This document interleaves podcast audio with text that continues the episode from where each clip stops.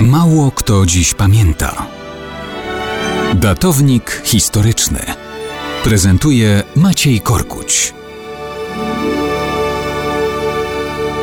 Mało kto dziś pamięta, że w ostatniej dekadzie VIII wieku rozpoczęły się zbrojne wyprawy wikingów. Pierwszym kierunkiem skandynawskich najeźdźców były Wyspy Brytyjskie. Wydawało się, że będą one łatwym celem ataków i źródłem bogatych łupów. Pierwsze wyprawy wikingów na Hebrydy w 794 roku, czy napaści na położone na wybrzeżu klasztory i spokojne osady potwierdzały takie opinie. Więc stopniowo poszerzano zasięg łupieszczych napadów.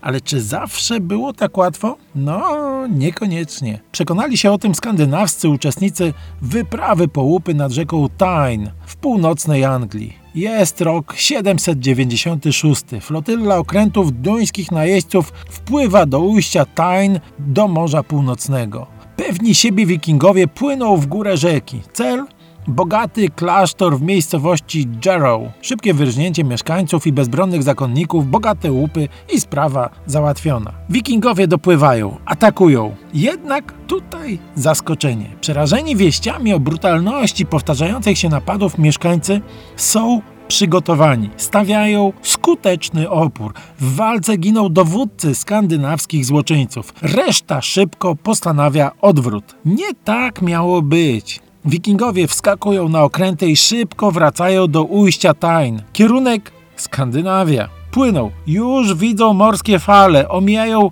Tynemouth, aby wyjść na pełne morze i okręty utykają niespodziewanie na mieliźnie. Tego nikt z nich nie przewidział, ale i mieszkańcy okolicznych wiosek nie zamierzają przepuścić takiej okazji. Wikingowie zostają osaczeni i wyrżnięci co do jednego. Wieść o tym zrobiła duże wrażenie. Przez następne 40 lat wikingowie będą szukać łupów w Szkocji i Irlandii. Od wybrzeża Anglii przez jedno pokolenie będą się trzymać z daleka.